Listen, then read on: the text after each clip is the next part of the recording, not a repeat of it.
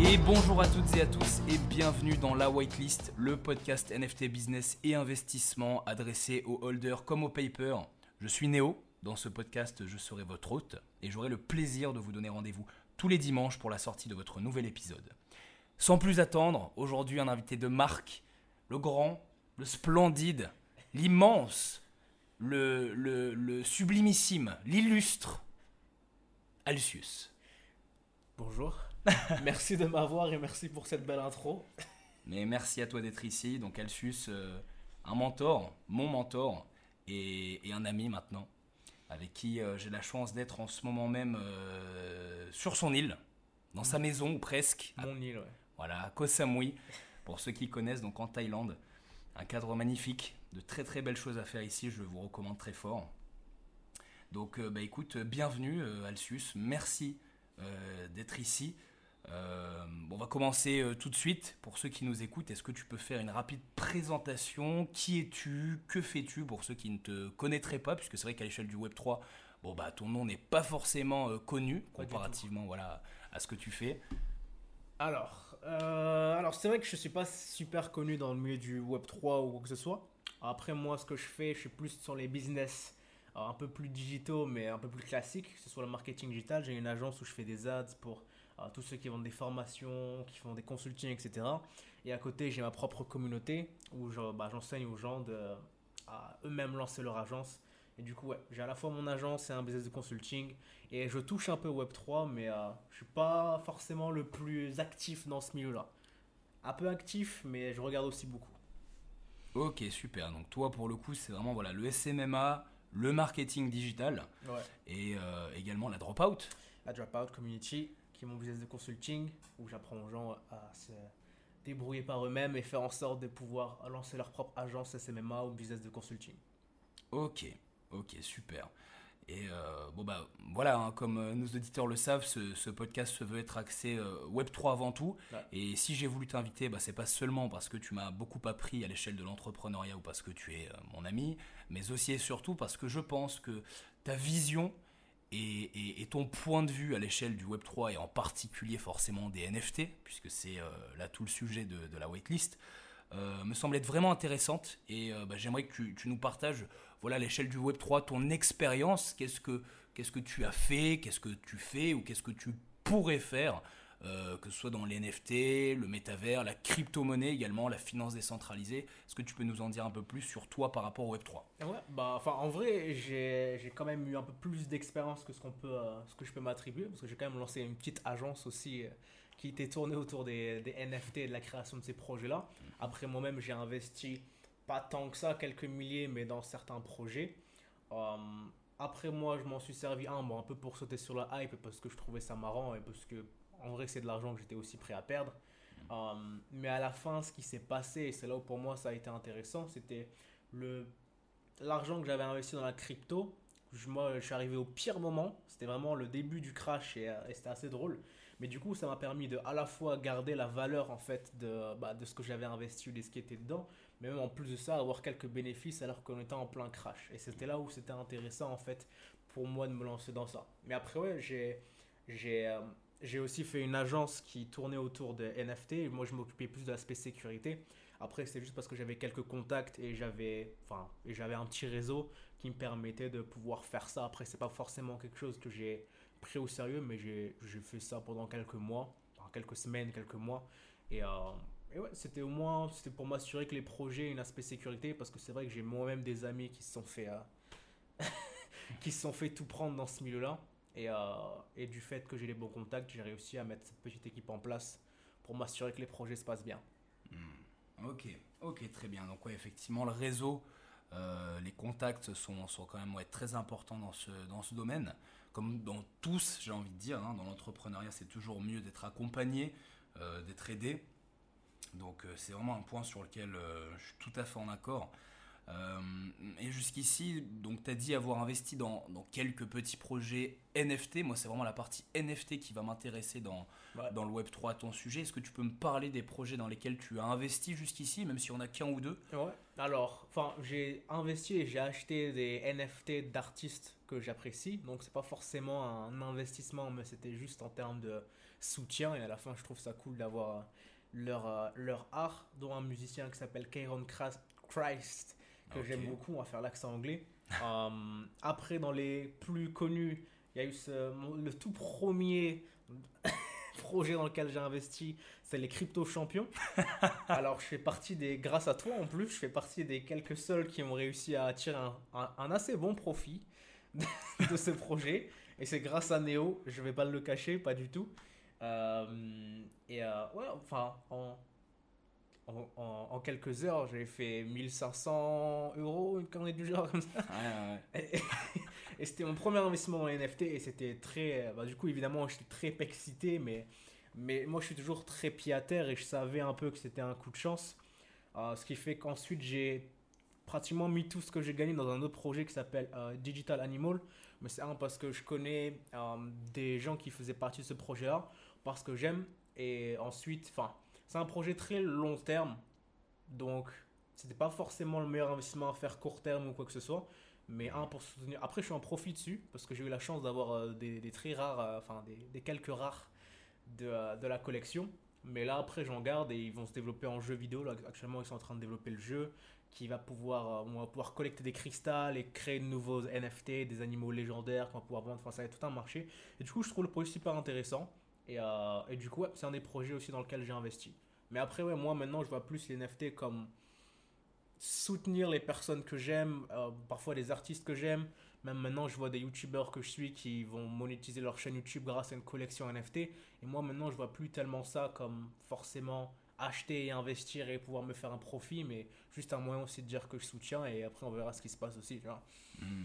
Ouais, je pense que c'est une façon de faire qui est assez unique, assez singulière, parce qu'aujourd'hui, la plupart de ceux qui se lancent dans les NFT le font pas vraiment par vocation, mais plutôt pour gagner de l'argent, et je pense que c'est pas forcément une mauvaise raison, à condition de se professionnaliser, de faire les choses intelligemment et de ne pas se laisser avoir par tout ce qu'on peut entendre ou voir justement.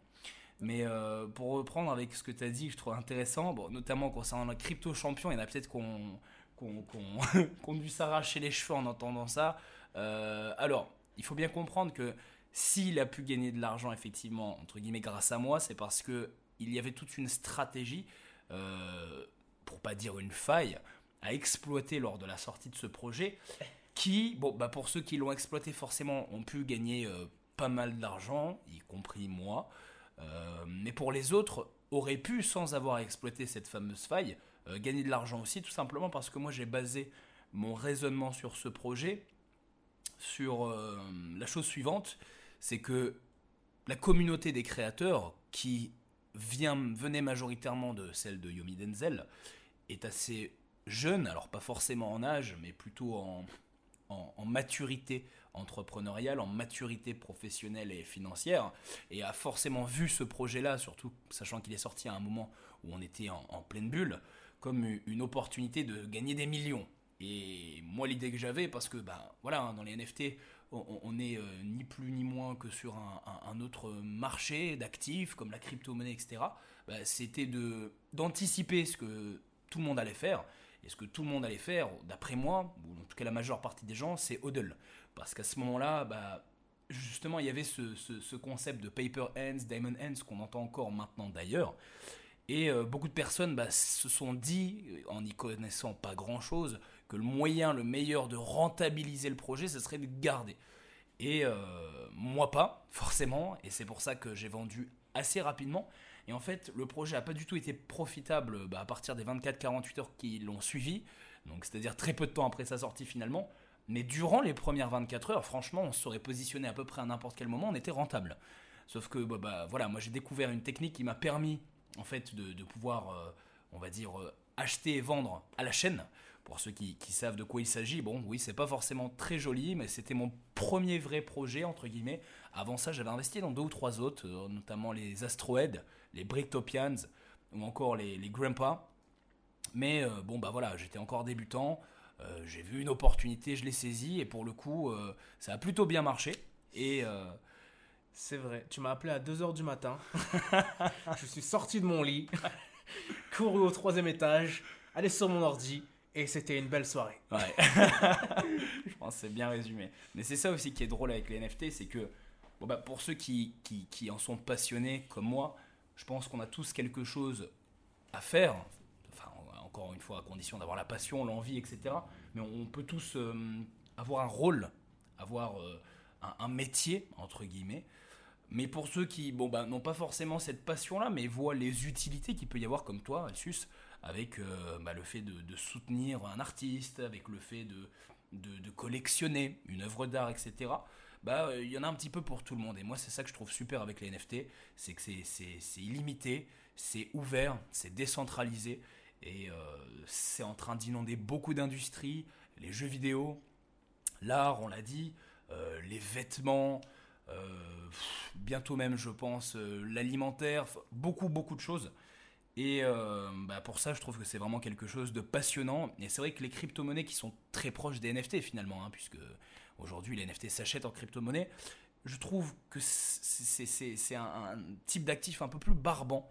Parce qu'on est obligé d'analyser des graphiques, d'observer, de faire une analyse qui est peut-être plus technique, en tout cas sur la forme, même si les NFT aussi, il y a de la lecture de graphiques, si vous voulez pousser la chose, etc. Mais, je sais pas, je trouve ça plus ludique. Ouais, enfin, même moi, un point que j'ai, après moi, je suis plus sur l'aspect art parce que j'ai pas tant besoin de... Enfin, j'ai mes business sur le côté et du coup, je mets bien plus de temps... pour ça, mais après je comprends que tous ceux qui démarrent et qui n'ont pas forcément de skills, soit bien plus intéressant même d'aller sur les NFT plutôt que les crypto-monnaies. Et tout simplement, moi, c'est un point que j'ai remarqué, mais c'est aussi les communautés. Genre moi, en étant dans des bonnes communautés, j'ai fait aussi des très bons contacts et que je n'aurais pas pu faire autrement. Notamment la communauté Digital Animal, j'ai échangé avec des gens qui, je ne savais même pas qu'ils étaient aussi gros que ça et qu'ils étaient aussi intéressants, tu vois. Et c'est juste incroyable de pouvoir rentrer en contact avec ces personnes-là. Même moi, maintenant, dans le projet, j'ai peut-être quelques centaines d'euros. Mais juste d'avoir ces contacts-là maintenant et de pouvoir m'en servir, même dans d'autres projets, etc., c'est absolument ridicule. Carrément. Et je suis complètement aligné avec ce que tu dis. Parce que ce soit sur Twitter ou Discord, lorsque j'ai fondé et lancé Trinity, j'ai eu la chance de pouvoir accueillir parmi les premiers membres beaucoup de chefs d'entreprise, de pères de famille, donc des messieurs d'un certain âge, CEO, avec toute une expérience, tout un portefeuille d'adresses, de contacts, de réseaux, où j'ai pu apprendre beaucoup.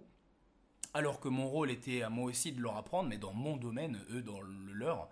Et ce que j'apprécie vraiment dans ce milieu, c'est que, encore une fois, comme je l'ai dit précédemment, sur le plan pécunier, il y a aussi sur le plan humain, ce côté nos limites, où en fait, il y a des personnes très connues, notamment sur Twitter, dont on n'a qu'un nom et une photo de profil. Et un petit peu comme moi-même, Néo, aujourd'hui j'ai fait le choix de l'anonymat, bien que ce ne soit pas un anonymat absolu et qu'on puisse, pour ceux qui auraient la folle envie de creuser, de pouvoir retrouver mon identité. Maintenant, moi ce qui me plaît avec ça, c'est que du coup, on ne s'attache pas à... la provenance, à l'apparence, à l'identité, à la personne, mais plutôt à ce qu'elle est et à ce qu'elle a à apporter. Et dans le Web3, justement, comme tu l'as dit, on peut vraiment faire des rencontres extraordinaires. Et moi, ça a été le cas, notamment grâce avec Trinity.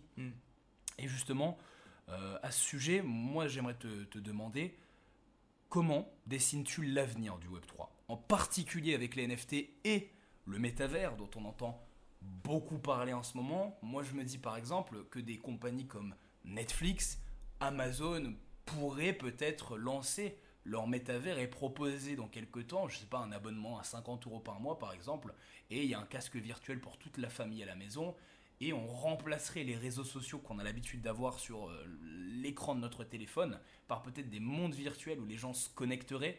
On a vu notamment des concerts organisés récemment comme avec Snoop Dogg sur Sandbox, ou alors des séminaires. Je sais qu'il y avait une grosse conférence NFT à Paris récemment, et il y a un membre Trinity qui m'a invité à y participer sur Decentraland. Ouais. Donc enfin, c'est juste fou. Donc toi, comment tu vois l'avenir à court, moyen et long terme avec toutes ces nouvelles opportunités en rapport avec le métavers, les NFT et le Web3 ? Alors, mais personnellement, métavers, c'est pas forcément le sujet qui m'a le plus intéressé. Après, je pense que, pour moi et comment je vois ça, ce sera pas forcément pour moi ou même pour beaucoup de ma propre génération. Je pense que ça va être quelque chose qui va beaucoup plus être utilisé sur les générations qui arrivent. Et ce sera comme nous quand on arrive avec les réseaux sociaux, etc. Je pense que ce sera un peu ce genre de bordel pour les prochains. Bon courage pour eux. mais après, tout ce qui est NFT, je pense que... Enfin, pour moi, c'est là où il y a le plus gros intérêt aux NFT et même à la crypto en général, c'est cet aspect un peu transparence où tu peux, certes, qui va déranger beaucoup, mais qu'il y en a plein aussi qui vont aimer le fait de pouvoir montrer ce qui nous appartient, ce qu'on a acheté, comme les gens qui achètent des Bored Ape et les conneries du genre, tu vois. Et je pense que c'est quelque chose qui va grandement s'appuyer avec le temps, où je pense que là, ils ont, Cryptopunk, Bored Ape, ils ont créé quelque chose. Et évidemment, il y a plein d'autres marques, il y a plein d'autres, il y a tellement de choses qui vont vouloir créer ces points d'appartenance à une communauté un peu plus hype, et je pense que c'est quelque chose qui va arriver. Après, je sais pas forcément comment ça va s'appliquer au monde réel, parce que pour moi le problème, c'est que je pense que pour que la crypto soit vraiment utilisée partout, il va falloir quand même attendre un moment pour que ça devienne vraiment, entre guillemets, mainstream et quelque chose d'intéressant. Après, les NFT ont un peu contribué à ça, et je pense qu'ils continueraient à contribuer. Je pense que les NFT contribueront plus à ça que la crypto en elle-même, tu vois, genre Bitcoin, etc. Mais ouais, à la fin, je pense que ça va prendre du temps avant que ce soit vraiment quelque chose qui soit présent dans la vie de tous les jours, entre guillemets, pour tout le monde. Mais c'est vrai, enfin, il y a clairement un futur dans ça. Après, moi, pour l'instant, je suis plus spectateur que spéculateur, et j'attends de voir ce qui se passe et ce qui arrive, parce que moi, j'ai toujours un point de vue très pied à terre et même parfois un peu pessimiste. Même quand on avait démarré à échanger, toi et moi, je fais même la bulle elle va arriver, enfin la bulle elle va exploser dans quelques mois, dans quelques semaines, elle est même arrivée un peu plus tôt que prévu. C'est des choses qui sont assez prévisibles. Après, évidemment, il y en aura d'autres, et après, ça veut pas dire que, évidemment, ça veut que les NFT, etc. ne veut rien dire, mais je suis toujours dans un point de vue pessimiste et voir ce qui se passe, parce que il y a tellement qui se passe dans le monde, et il y a tellement qui impacte ce marché-là, que ce soit la crypto en général et du coup même les NFT, que j'attends que ça se stabilise et que ça devienne... Enfin, moi je suis plus dans le côté où j'attends que ça se stabilise plutôt que d'investir quand c'est encore le bordel et qu'il y a tout qui monte et qui descend extrêmement rapidement. Mais ça, c'est plus mon côté un peu safety pour moi. Et juste parce que j'ai aussi les choses stables sur le côté. Mais après, évidemment, pour tous ceux qui veulent démarrer, on veut être dans ces marchés-là, parce qu'évidemment, c'est là où il y a le plus de potentiel pour pouvoir réussir. Mais moi, j'ai plus cet aspect où je vais attendre que les choses se stabilisent, que même ce soit peut-être un peu plus régulé que ça l'est actuellement.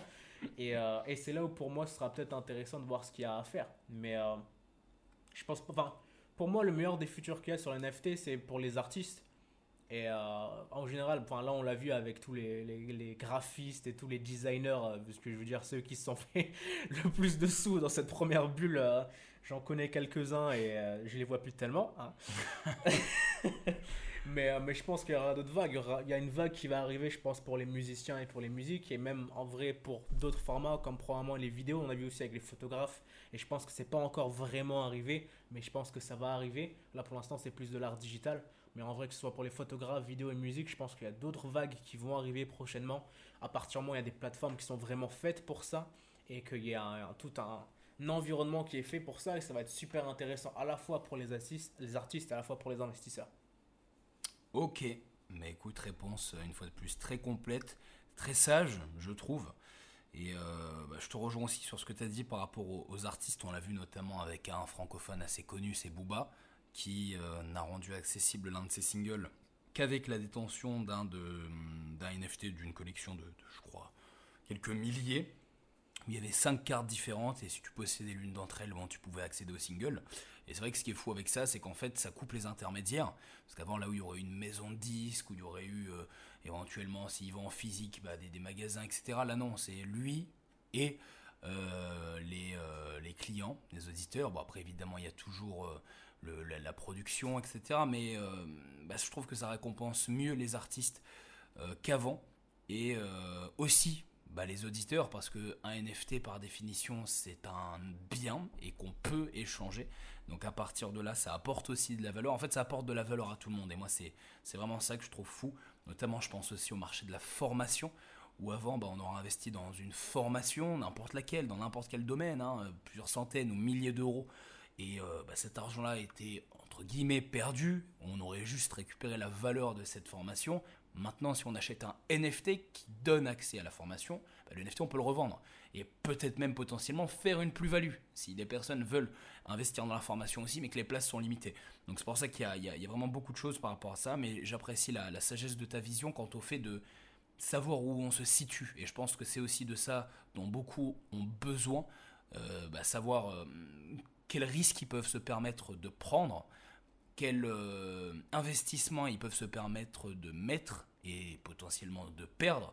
Et en fonction de ça, je pense que, comme je l'ai dit précédemment, si on est professionnel, si on est mature et si on a une stratégie, et nous c'est tout ce qu'on enseigne avec Trinity, on peut réussir là-dedans. Maintenant, il faut être conscient, il faut être smart et il faut être discipliné, c'est comme dans tout. Encore une fois, même si, d'après moi, aujourd'hui, les NFT représentent la meilleure opportunité, en particulier pour ceux qui se lancent, pour des gros investisseurs ou des personnes avec justement un peu plus d'expérience comme toi dans le business. C'est, je pense, un bon moyen de diversifier, parce qu'il y a de très très bonnes opportunités à long terme et pas forcément à court terme, comme ce que des débutants pourraient rechercher justement pour se constituer un capital. Mais dans tous les cas, à très long terme, tout comme avec tous les autres actifs, que ce soit l'immobilier, la bourse, les crypto-monnaies, je pense que tout le monde sera gagnant. Même si je devais rajouter un dernier point, mais après, ma vision là, c'est que, évidemment, ce qui s'est passé récemment, c'est que tout était surévalué. Du coup, maintenant, ça revient à la valeur auquel ça devait être. Mais là, je pense qu'on va doucement remonter. Et c'est pour ça aussi que je dis que, évidemment, c'est que le début. Il y en a plein qui disent, ça y est, c'est la fin, etc. Mais non, en vrai, c'est que le début. Et le marché va se stabiliser, est en train de se corriger. Et je pense qu'on va vraiment je pense que cette bulle là on va la redépasser un jour, mais quand on va la redépasser, c'est fait pour encore aller plus haut, parce que maintenant c'est, entre guillemets, la réalité des choses, même si entre temps il y aura d'autres bulles dans d'autres différents marchés du Web3, mais ouais, c'est que le début, et c'est extrêmement tôt, peu importe. En vrai, sincèrement, les gens qui même achètent qui pensent vendre leur Bored Ape, etc., je pense que dans 20 ans ils vont dire ok, bon, merde. Mais après, voilà, j'exagère, mais on est vraiment qu'au début, et je pense pas que... c'est pour ça que j'attends de voir un peu, en fait. Je me dis, évidemment, l'argent arrivera à ceux qui investissent et prendre les risques les plus tôt. Et tu en fais partie, finalement, puisque tu as investi, c'est vrai, de rien. C'est vrai, après, je suis pas un dégène. Certes. Mais ouais, en vrai, il y a énormément de potentiel. Même, c'est pour ça que là, même le projet dans lequel je suis, il y en a plein qui sont en train de paniquer parce qu'ils sont dans le rouge, mais moi, je suis là, moi, je suis en train de... Moi, je suis content. Mais c'est ça, c'est la psychologie humaine. Et encore maintenant, dans la crypto-monnaie, il y en a qui continuent de dire qu'il y a une bulle, que c'est trop tard, qu'il aurait fallu entrer avant. Et ce discours, on l'a chaque année. Et chaque année, on dépasse de nouveaux ATH. Chaque année, ça évolue. Chaque année, il y a de plus en plus d'utilités, de plus en plus de nouveaux opérateurs sur les marchés. Et pour moi, les NFT, on en a encore qu'au tout début. Et je pense vraiment qu'avec tout ce que ça apporte en termes de nouveautés, d'utilité et de révolution sur l'ensemble des marchés et des industries dans le monde, ceux qui se positionneront au début auront un avantage énorme sur tous les autres. Maintenant, comme à chaque fin de podcast, à chaque fois que je reçois un invité, je pose une question, et c'est cette question que je vais te poser, elle est très simple. Et cette question, c'est: quel invité me conseillerais-tu ? Si je devais inviter quelqu'un dans ce podcast, est-ce que tu aurais une personne en tête, ou deux peut-être ? Si tu peux et que tu vas à Bangkok, tu pourrais tester Monsieur Noctis. Okay. Après, lui, il est, je pense, encore plus pessimiste que moi dans ce milieu-là, mais mais ça pourrait être intéressant, parce que je sais que même lui a des projets dans ça, tu vois. Mm-hmm. À Bangkok, il y en a un autre que tu peux, qui est Max, okay, qui pourrait être intéressant. Mais sinon, il y en a un dernier que je te dirais, et qui, lui, fait partie des premiers qui ont investi et tout. C'est Monsieur Kelly Diabaté. Ok, Monsieur Kelly. Monsieur Kelly, qui est très bon dans ça, qui a le plus rare. Ah oui, très bien. Il a minté. Il a le numéro 1. Ah oui, donc très bien. On est là-dessus. Ouais, bah après, c'est la chance, hein. C'est la chance. Là, c'est... Ouais. Il a bien eu. Ok, très intéressant. Bah écoute, Alcius, merci beaucoup d'avoir accepté mon invitation. Merci beaucoup d'avoir été présent sur ce podcast et de m'avoir partagé ta vision, ton point de vue, tes valeurs. Je vous remercie aussi à vous d'avoir écouté. N'hésitez pas à laisser une note et un commentaire selon la plateforme de streaming sur laquelle vous vous trouvez. Cela m'aiderait énormément à mieux être référencé. Partagez ce podcast et parlez-en autour de vous s'il vous a plu également. Quant à nous, nous nous donnons rendez-vous dimanche prochain pour la suite de votre hebdomadaire. D'ici là, que le pump soit avec vous. Salut Alcius. C'était une bonne fin.